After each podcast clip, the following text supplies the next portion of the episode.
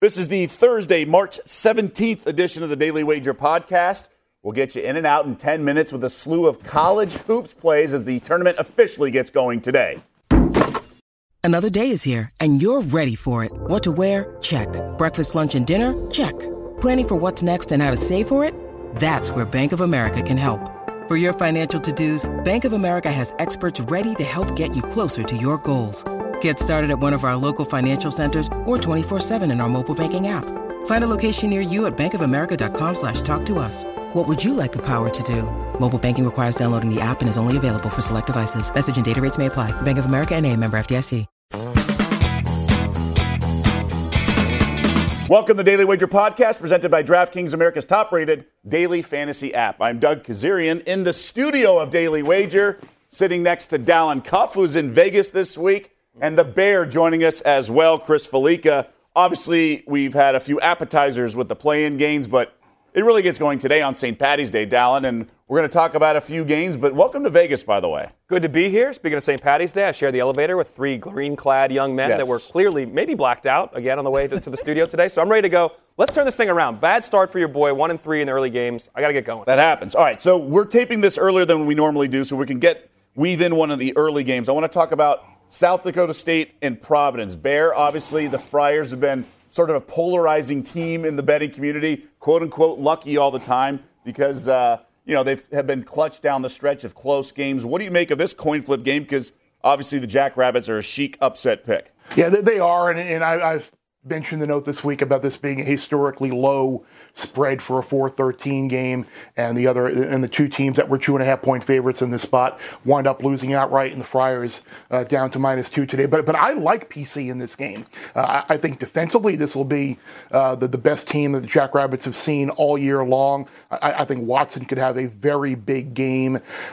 In North Dakota State, South Dakota State rather doesn't play much defense at all on the other end. I think we've talked about it as well. You mentioned PCB and polarizing. Like sometimes you just create your own luck and you make your own luck. And I'm going to go with the Friars to create their own luck for at least one more round. Very, very it's very rare to see a 4 seed claim the underdog status. But Ed Cooley was saying, "Hey, nobody's picking us." One of those things. Obviously, South Dakota State's won 21 straight, Dallin, but this is a much different step up in class here. Yeah, I agree with everything Bear said, ironically, but I'm on the Jackrabbits. The thing I don't agree with is that they do play defense, but their pace is fast. You look at their efficiency numbers in league play and the Summit League that plays quick and has some good guards in that league. They are the top team in terms of defense efficiency. I think they do present challenges. Baylor Shireman is a versatile guy that's going to stuff the stat sheet across the board. The concern is Nate Watson. Can you find it, or how do they double him if they double him? How do they guard him? How do they contain him? How do they clean up their glass? Because Providence, you do make your own luck. These are experienced, grown men, top 10 in the nation experience. I think it'll be a tight game. I'm taking the 2 points. I have South Dakota State to win outright. But 11-2, the Friars are on games decided by 5 points or less. They play tight games. I think this is going to be a one-possession game. Give me the Rabbits. I love this game. I mean, I don't have a play in it, but I'm just so fascinated. I'm so eager to see how it all plays out and really just how Providence does this entire tournament. Mm-hmm. That's at 12:40 p.m. Eastern.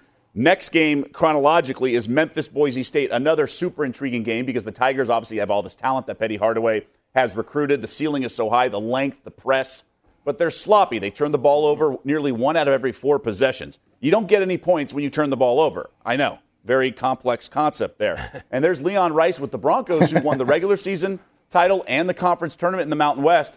I do like Boise State plus the 3. I just think they're that polished, and that's going to ultimately be the difference maker against Memphis. But if Memphis rolls by 20, I wouldn't be shocked either, Dallin. I think it's a blowout or it's a tight game. Right. Boise State covers and or wins, and a blowout in Memphis is favored. That's if the pace is going to win this game. Styles make fights. And Boise State is the better team in terms of how well they're coached, in all honesty, how disciplined they are with the ball, how great they are at slowing down the game. They play bottom 50 in the country in terms of pace. They're top 20 in terms of defensive efficiency. Can they frustrate and make Memphis play in a half-court game? That's not how they want to play. As long as Boise State take care of the ball and get shots on the rim, good shots, Memphis, I think, is going to struggle to play in a half-court game. When it comes late-game situations, how do they execute? Because the American Conference does not grind you at all like the Mountain West does in terms of travel and quality in terms of teams and preparation and execution with those teams in there. So I like Boise State in the points here. All right. So as we continue to go chronologically, a little bit later in the day, Kentucky off that, horrendous shooting performance in the SEC title game on Sunday. I like a -10 the first half. This is all narrative-driven.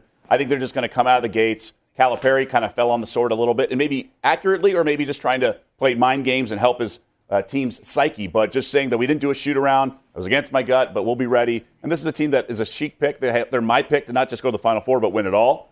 And I think they have a pretty easy path, and it starts with St. Peter's, who really didn't do that well in their conference. Usually these teams that are the high seeds at least shine in their conference, like we just talked about with South Dakota State running the table. Not the case here. They got blown out in the end of 2021 in games against Power 5 schools. I just don't think this is close, and because of that, they want to get that bad taste out of their mouth in their last game against Tennessee. I think you start strong, and there's the edge in the first half, minus 10 for the Wildcats.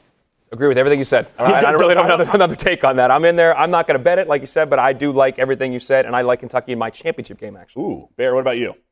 You like that the first half? Yeah, Doug, I agree with what you I agree with what you said about John Calipari. I don't think there's a better coach in the country at deflecting blame from his team and putting it on himself and taking pressure off of his team than John Calipari does. I think he does a masterful job of that, and I do think they'll come out and roll today. And what happens is, and this is just in life too, but when you get known for one thing, they forget your abilities in any other department. Calipari's the recruiter and all the one-and-done. You also couldn't coach. I mean, think about how as the teams have improved throughout the year, and obviously they're kind of peaking to now. They are the most improved team on the offensive end this season. Really? Bar none. From November to now, they are a completely different team, and they are outstanding on that end before now. All right, let's get a total in the mix, and that's Creighton, San Diego State, one of the lowest ones in the entire first round, Dallin. And you're saying it ain't low enough. Let's sweat it out, baby. It was 119. I think it was up to 121. I got it yesterday. I think it's at 120 and a half now.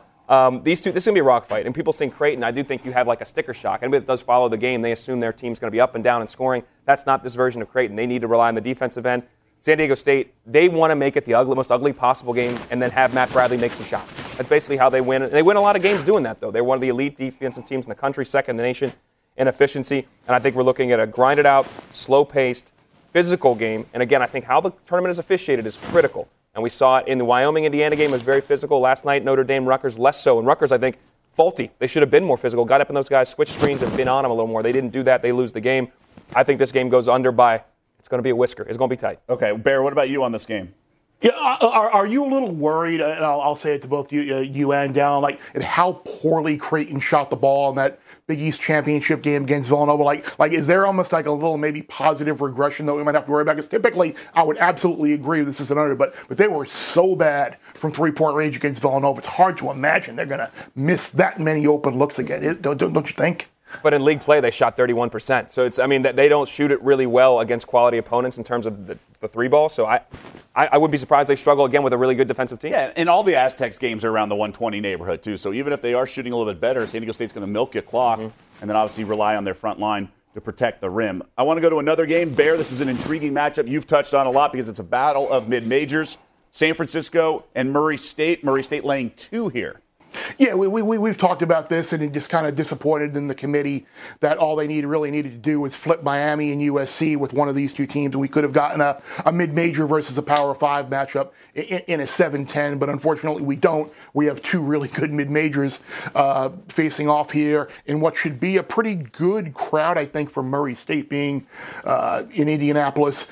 Obviously, the loss of Misalski for San Francisco, their big man could impact the game and allow Williams to have a bigger game than maybe anticipated, but I'm not too concerned about that. I think with Shabazz and Bouye on the perimeter, I still think this is a team that's going to hit threes, and they didn't have Misalski for good chunks of the West Coast Conference tournament, and they played well without him. So I still think they're more battle-tested. I think maybe there might be something in the back of Murray's head, like, hey, if we win this game, we get a chance to play Big Blue, which will be a massive coup for them and an opportunity. So I don't want them to put the cart ahead of the horse here. Like I think San Francisco with those guards still is the way to go in this game.